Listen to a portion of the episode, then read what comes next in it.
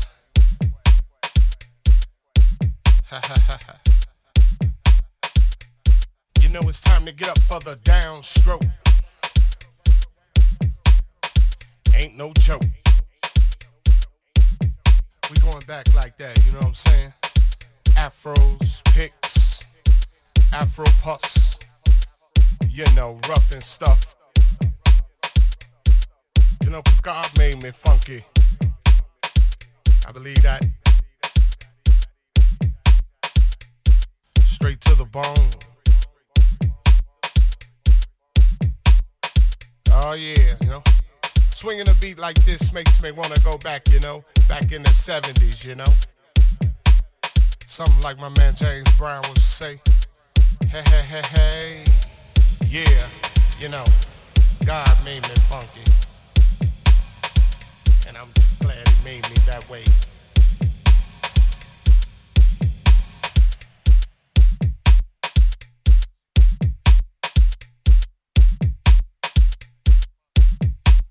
It's so. It's so.